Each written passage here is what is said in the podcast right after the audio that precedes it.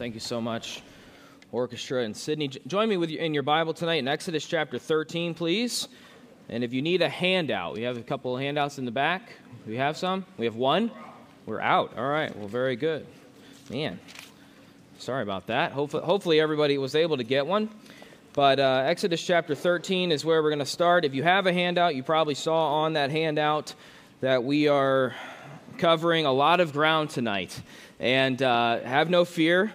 Uh, we will get to the, I know many of you are here for the baptism service, and uh, but but but first we want to take at least just a couple minutes here and look at the Word of God. And have no fear, we are not covering every verse in Exodus chapter thirteen through Exodus chapter twenty, twenty-three. Uh, if you're part of Harvest, you know that we've been going doing a through the Bible study here over the uh, starting here in January, and so we are working our way together through the Bible. And so on Sunday nights we we discuss a portion of Scripture that we would have read this past week. And so so if you're keeping up with the Bible reading, you would have read this uh, section of Scripture, Exodus chapter thirteen through twenty-three, and again, we, we will not cover every verse um, in that section, but last week we talked about a God who cares, right? We talked from Exodus chapter two, the last couple, the last three verses of Exodus chapter two, where it says that God, uh, he saw the people of Israel, he saw the bondage, the affliction that they were in, and he remembered the covenant that he had made with, with his people, and the promise that he had made of land and, and of, of a nation, and he, he remembered that covenant that he made, and then it says that he that he saw them and that he knew them, right? And and um, he heard them. It were the four things: he saw, he heard, he knew, and he remembered. And and I, I'd like to just hone in a little bit on that tonight, as we're going to see, okay, what does that look like now uh, that God's seen that, he's known their their their situation, he's remembered the promise that he's made to them. So what is he going to do about it? And, and what we're going to see tonight is that our God is a God who provides, and, and he's, he's going to take action. He's going to do something. We alluded to that briefly last week in, in, in the Moses and the burning bush, in the very next chapter, in Exodus chapter three, was the start of the process of God actually doing something about the problem, of actually starting to provide something. So we're going to look at this this evening, a God who provides. First, I would like to back up just a few chapters, actually one book in your Bible, and you don't have to turn there. It's on the top of your handout. But Genesis chapter twenty-two, verse fourteen says this: "And Abraham called the name of the place, 'The Lord will provide.' As it is said to this day, 'In the mount of the Lord it shall be provided.'" Let's pray together and we'll look at the Word of God t- tonight. Father, we ask that you would meet with us this evening. Father, as always, I pray that you would help me say nothing that your word doesn't say. I pray that I would not get in the way of what you'd have for us to hear this evening. I pray that you would minister to our hearts, Lord, that you would encourage us. You would challenge us where we need to be challenged. You would encourage where we need to be encouraged. And Father, we thank you for the God that you are. I pray that we would learn just a little bit more about you tonight. I pray this in Jesus' name. Amen.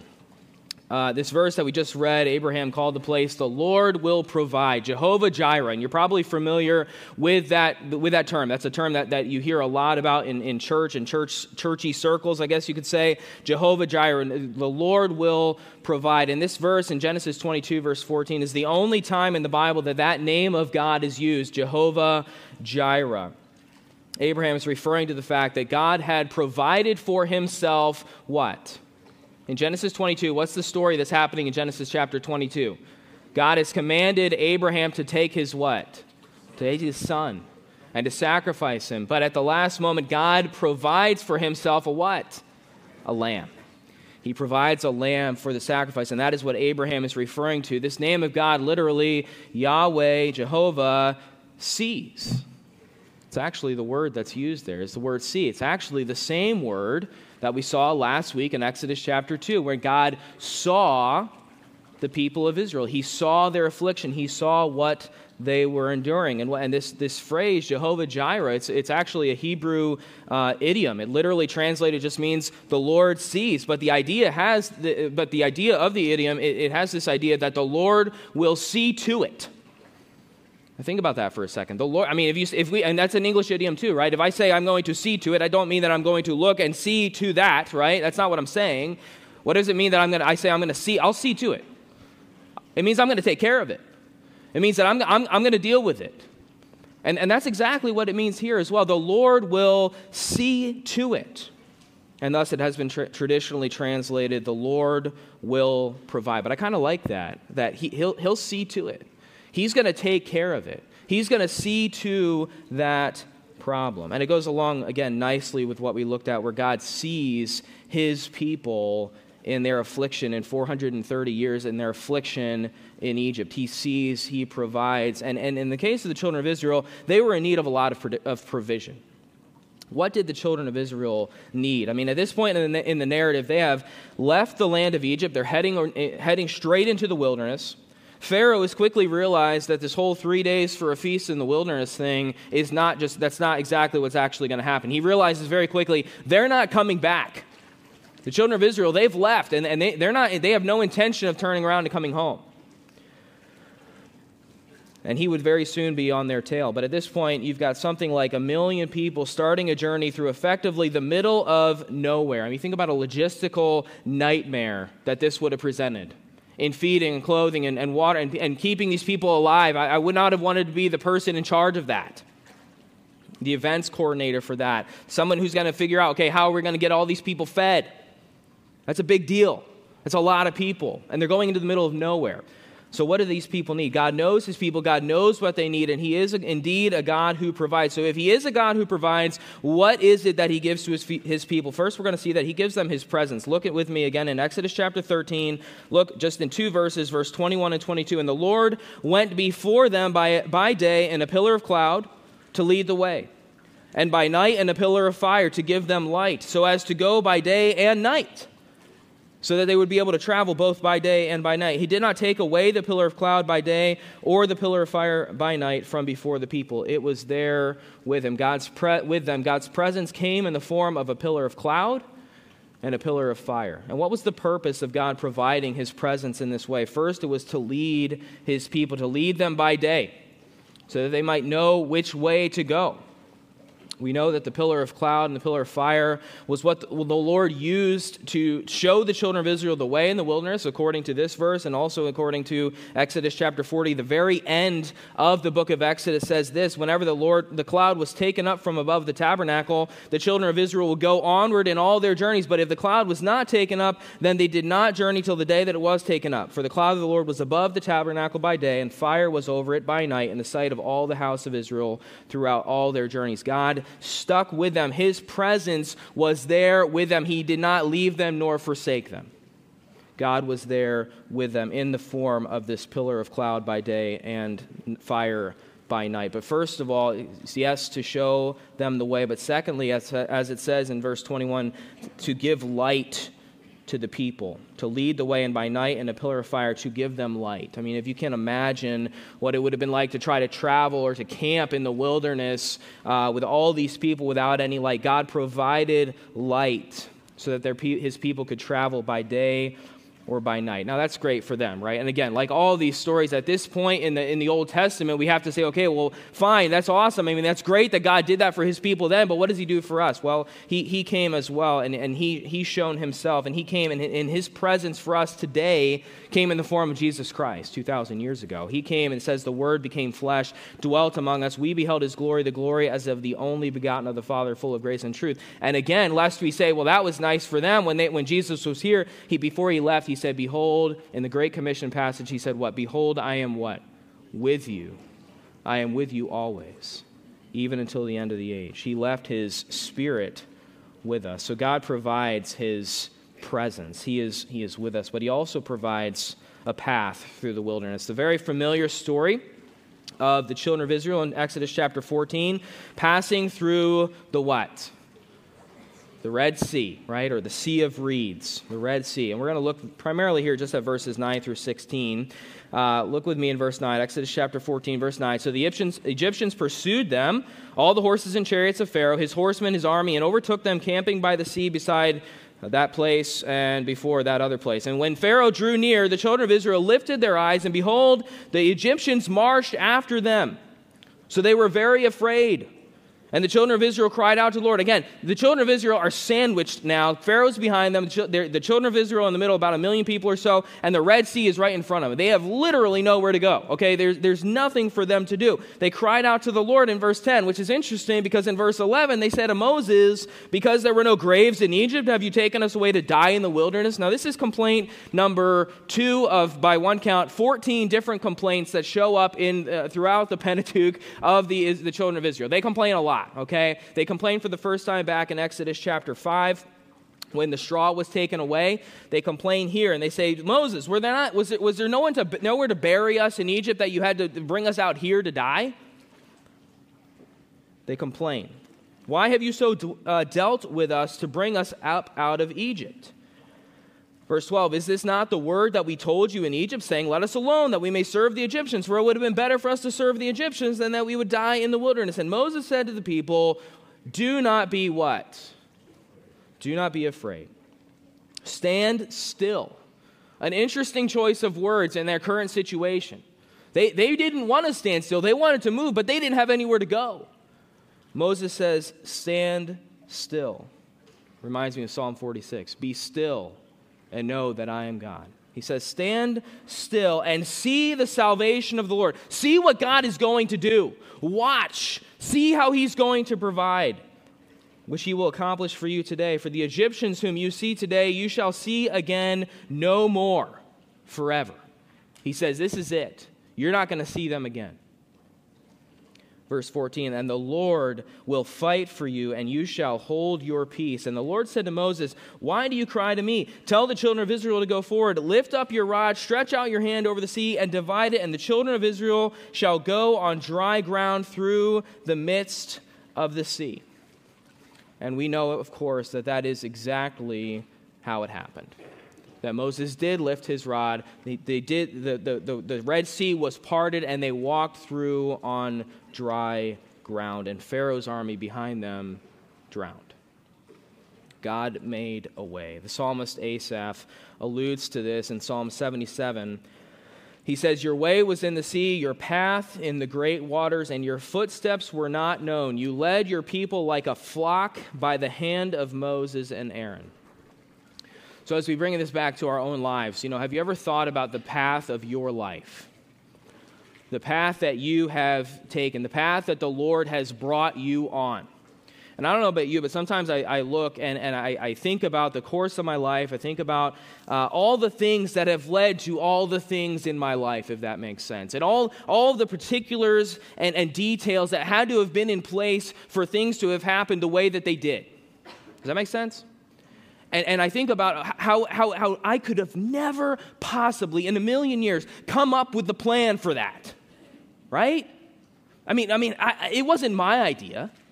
Like, I didn't think that this was going to be the way that God was going to lead me. And, and I think about my own life, and I think about the way that he lived. And, and sometimes when we're in the middle of that life, sometimes perhaps when we're in the middle of a difficulty and we're saying things like, God, why are you doing this? This doesn't make any sense. But he is weaving the tapestry of our lives. He, he, he is making a way. He is providing a way. He's weaving it in such a way, though, that, that only he can get the glory. Because he's doing it in such a way that I can't be like, hey, yeah, that was, that was my plan. That's, I thought that up. No. He's doing it in such a way that it, he is the only one that can get the glory. He is leading. He is making a path for us, and, and only he is the one that can make that way for you. And you gotta, you've got to submit to that, though, because sometimes it doesn't feel really great when it's happening. Um, God makes a way, but he also provides physical provision for these people along the way. Here, turn to Exodus chapter fifteen. We're going to skip a little bit ahead here. Exodus fifteen, the end of the chapter, verse twenty-two. We're going to find the Israelites complaining again. This is number three of fourteen. Moses, verse twenty-two, brought Israel from the Red Sea. Then they went out into the wilderness of Shur, and they went three days in the wilderness and found no what? It's going to be a repeated theme here. They, they, they don't have any water. Now, when they came to Marah, they could not drink the waters of Marah, for they were what? Bitter, because Marah means bitter. That's why it's called the, the, called Marah. And the people complained against Moses, saying, what shall we drink? Verse twenty-five, so he cried out to the Lord. The Lord showed him a tree. Seems like an interesting way of curing bitter water. Showed him a tree. When he cast it into the waters, the waters were made sweet. There he made a statute and an ordinance for them, and there he tested them. Verse twenty-six, and said, if you diligently heed the voice of the Lord your God and do what is right in his sight, give ear to his commandments and keep all his statutes, I will put none of the diseases on you which I have brought on the Egyptians, for I am the Lord who heals you. Then they came to Elim, where they were, where there were twelve wells of water and seventy palm trees, and they camped out there by the waters. God provides them physical provision. Twelve wells and seventy palm trees sounds pretty nice. That sounds like a Caribbean va- vacation. Um, not like a desert, right? The Lord was providing beyond. Now, he gave them water. That is a need, okay? Did they have to have sweet water? Did they have to have seventy palm trees to sit under? No. God is providing far beyond uh, what their needs are. Then look at uh, chapter sixteen. They start complaining. So there's complaining, bitter water, complaining about no food. They journeyed from uh, from Elim, and then and all the congregation of the children of Israel came to the wilderness of Sin, between Elim and Sinai, on the fifteenth day of the second month, after they departed from the land of Egypt. Then the whole congregation of the children of Israel, guess what they did again? They complained against Moses and Aaron in the wilderness. And the children of Israel said to them, oh, that we had died. And this is, again, sounding familiar, familiar refrain here. Oh, that we had died by the hand of the Lord in the land of Egypt, when we sat by the pots of meat and when we ate bread to the full, for you have brought us out into this wilderness to kill this whole assembly with hunger. Now, the, what, what, what is going on right here? They're complaining, yes, but what is their need that they have? They are hungry. And and worse yet, they're they're a little bit hangry, okay? They're a little hangry with Moses. They said, you've, well, again, they say this, this familiar thing that, well, you've brought us out here to kill us, okay? It would have been better if we were b- back in Egypt. Then the Lord said to Moses, behold, I will rain bread from heaven for you. And the people shall, shall go out and gather a certain quota every day, that I may test them, that whether they walk in my law or not. It shall be on the sixth day that they shall prepare what they bring in. It shall be twice as much as they gather daily. So Moses and Aaron said to all the children of Israel, as evening you shall know that the Lord has brought you out of the land of Egypt, and in the morning you shall see the glory of the Lord, for he hears your complaints against him. But what are we that you complain against us? Also Moses said, verse eight, this shall be seen when the Lord gives you meat. Meat. To eat in the evening, and in the morning bread to the full, for the Lord hears your complaints which you make against him. And what are we? Are your complaints? And he says, look, this isn't about us. This is, it's not our fault, Moses says. Your complaints are against the Lord. Ignore that. Skip down to verse eleven. The Lord spoke to Moses, saying, I have heard the complaints of the children of Israel. Speak to them, saying, at twilight you shall eat meat, and in the morning you shall be filled with bread, and you shall know that I am the Lord your God. So that it was quail that came up at evening and covered the camp. And in the morning the dew lay all around the camp. And when the layer of dew lifted, there on the surface of the wilderness was a small round substance, as fine as frost on the ground. So when the children of Israel saw it, they said to one another, what is it? Which literally in Hebrew is manna. It's two words, manna, and, and it, it's what is it? It's a question. What is it? what What is this stuff? For they did not know what it was. And Moses said to them, this is the bread which the Lord has given you to eat. This is the thing which the Lord has commanded. Verse sixteen, let every man gather it according to each one's need. One omer for each person, according to the number of the persons, let every man take for those who are in his tent. So the Lord provides food, manna. What is it? They don't know what it is. It's this wafer, it's this sweet substance of some kind that they have never had before, but God provided food for his people. There's no food. He provides food. There's no water. He provides water. And then there's no water again. Look at chapter seventeen, verse one. Then all the rock, the, all the excuse me, all the congregation of the children of Israel set out on their journey from the wilderness of Sin, according to the commandment of the Lord, and camped in Rephidim. And there was no water for the people to drink. So they've moved now. They moved away from the Bahamas oasis place. Verse two, therefore the people contended with Moses and said, give us water that we may drink. So Moses said to them, why do you contend with me? Again, why are you talking to me about this? Talk to the Lord. Why do you tempt the Lord? The, the people thirsted there for water, and the people complained again against Moses and said, why is it you have brought us up out of Egypt to kill us and our children and our livestock with thirst? So Moses cried out to the Lord, saying, what am I going to do with these people? He says, what shall I do with this people? They are almost ready to stone me. And the Lord said to Moses, go on before the people, take with you some of the elders of Israel, and also take in your hand your rod with which you struck the river, and go. And behold, I will stand before you there on the rock in Horeb, and you shall strike the, wa- the rock, and water will come out of it, that the people may drink. And Moses did so. He obeyed in this instance. Moses did so in the sight of the elders of Israel. This is the first account of Moses and the rock, and this first time he does obey. Later in Numbers chapter twenty, he would not. You know, we have a lot of complaining in these verses, and, and, and there would be, there's much more that would come. We could have traced the complaints of the children of Israel. We could have had that be our outline tonight. Um, but I don't think the application for us is complain and get what you want, right? If you complain, then the Lord's going to provide what you what you want. I, I don't think so. Uh, according to Philippians chapter two, verse fourteen, Uh, Paul tells us to do all things without complaining and disputing, a favorite favorite verse in our house. Um, you know, the people keep complaining, but God in his mercy keeps providing. And I, th- I think the application certainly is that, as Paul says later in the book of Philippians, uh, that I don't have on the hand on the screen, but it says, and my God, in verse f- chapter four, verse nineteen, and my God will do what? My God shall supply all of your need, according to his riches and glory by Christ Jesus. Also, David in Psalm thirty-seven, uh, verse twenty-five, he says, I have been young, and now I am old. Yet I have not seen the righteous forsaken, nor his seed begging bread. I've been, I've been young, and now I'm old. But I have not seen the righteous forsaken. God provides. Finally, tonight we'll see that God provides principles to follow. And I trust you appreciate that all of our main points begin with the letter P tonight. Not a thing I typically do, but I got about halfway home and it's like, man, we got to go the rest of the way with this. P's, okay? God provides principles or instructions. He tells us what we're supposed to do.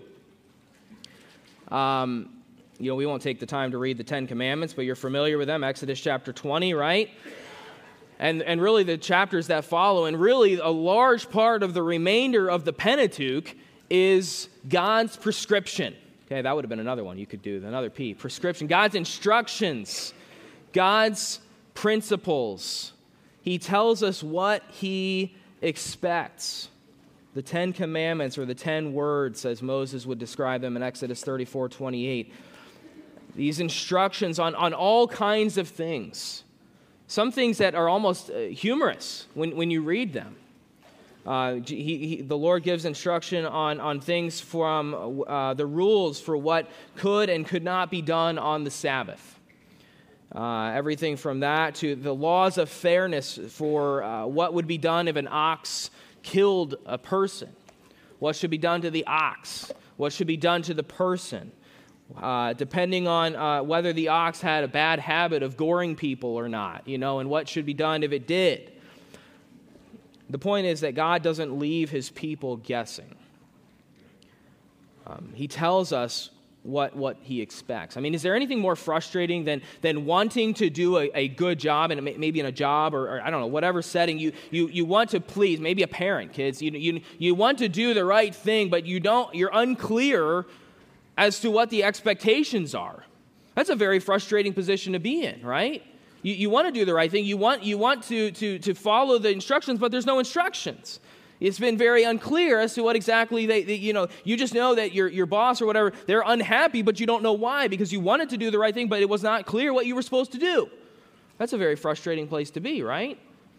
Um, God doesn't leave it up to us to figure out what we're supposed to do. He, he gives us the direction that we need. I, I've never been much of a um, puzzle person, to be honest. I, I don't, I, some of you I'm sure are, and I have nothing against you, but if you like puzzles, you know, you sit down and to, you got to put a, like a thousand piece puzzle out, out on the table or something, right? Uh, I don't, is that a lot? Is a thousand a lot, or is it more? Higher? Should go higher, like three thousand, ten thousand? I don't know. That sounds really hard. one thousand sounds hard. one hundred might be hard to me. I don't know. But, uh, you know, one thousand-piece puzzle, okay? You, you put a one thousand-piece puzzle uh, out on the table. You, you dump it out. But if you can just imagine, you know, that's a pretty challenging puzzle, right? It's a challenge uh, that, that, that it depends quite a bit on, on what type of puzzle you're trying to create, what the image uh, of is that you're trying to put down on the table. Um, but but can you imagine uh, for a moment if you're trying to put that puzzle together, but you don't have the box? Have you any of you ever had that situation? You lost the box somewhere, and you don't even know what the picture is supposed to look like at, when you're done. Now, that's a whole nother level of, of puzzle making, right? Um, you know, or a model car, or assembling a bookshelf or a cabinet without instructions. It's not going to be very easy. Um, God in his providence and in his kindness, he, he provided for his people and for all of us as well, an instruction manual. And and I don't know, uh, you know, it's amazing to, to look uh, to look around the world today and, and see people just floundering. Um, people that people in the world today who, who they, they don't have the, the, the directions. They don't have the instructions. They're not reading the book, the manual on their life. You know, um, and, and, and it doesn't it doesn't surprise us that, that things don't make sense, right? That things in their mind aren't adding up. And, you know, many Christians even today, I fear, that, that attempt to, to, to get through life and make it, but they, they almost completely ignore this. They're not doing what the Bible says. They're just kind of doing what their own mind is telling them to do. They're subscribing to worldly or, or carnal ways of thinking. Instead of submitting to this instruction manual that God in his providence and in his kindness has given us. Second Peter one three tells us that he, as his divine power, has given us what? All things that pertain to life and godliness. He's given us all things that pertain to life and godliness. How has he done that? He's given us everything that we need for life, for salvation, to be saved, to, to know Jesus Christ. And he's also given us everything we need for, for godliness, for sanctification. There's nothing outside of that. This is the rule book. We have it. We, we know what we're supposed to do, right? It's just a matter of actually doing it, whether we're doing it or not. That's, that's the question. But he has provided The, the principles that we need. He's given us the instructions. You know, and, and, and ultimately, it wasn't until several hundred years later, but, but through uh, the, these people, through Abraham and Isaac and Jacob, and ultimately Jacob's son, Judah, the greatest gift would be born in Bethlehem hundreds of years later. And ultimately, the greatest gift and the greatest thing that God ever provided for us is what we're celebrating here tonight. It's salvation through Jesus Christ, by faith alone in Christ alone. Ephesians two eight nine, for by grace are you saved through faith. And each of these people that are going to be baptized here tonight, by their own testimony, they are, they are giving testimony to the fact in, in being baptized here tonight that they have trusted Christ and Christ alone. They're not trusting in anything that they've done. They're not trusting in good works. They're not trusting in going to church, even being baptized, a good thing, but that's not what they're trusting. That is not the means of salvation, right? And that is ultimately the greatest gift that God has provided for us. Amen. So can we just summarize all this and say that, that, that God knows what we need and that he provides. He gives us what we need. This is, is not just true for the children of Israel, it's true for us. Jehovah-Jireh, God will see to it. He will take care of it. So question, how, how do you respond to a God who provides? We don't worry about whether we'll have what we need because we know that he provides. I'll close with this. Jesus, as part of his Sermon on the Mount in Matthew chapters five through seven, he says at the bottom of your handout, it's there, therefore I say to you, do not worry about your life, what you will eat, what you will drink, nor about your body, what you will put on. Is not life more than food and the body more than clothing? Look at the birds of the air, for they neither sow nor reap nor gather into, bar- into barns, yet your heavenly Father feeds them. Are you not of more value than they? Which of you by worrying can add one cubit to his stature? You can't. It's no good. It doesn't work. He says, are you not of more value than they? Are you not of more value than the birds? And the obvious answer, because we are made in the image of God, is yes. Absolutely. And so thus, if we can trust that God will provide for those birds, then we can certainly trust him to provide for you and me. Let's pray. Our Father, we are grateful that you do provide. We thank you for your word. Thank you for the example of the children of Israel, Lord, that we have seen, that we can read about them and, and read the, the account of the ways that you provided for them. God, I pray that you would help us to trust you.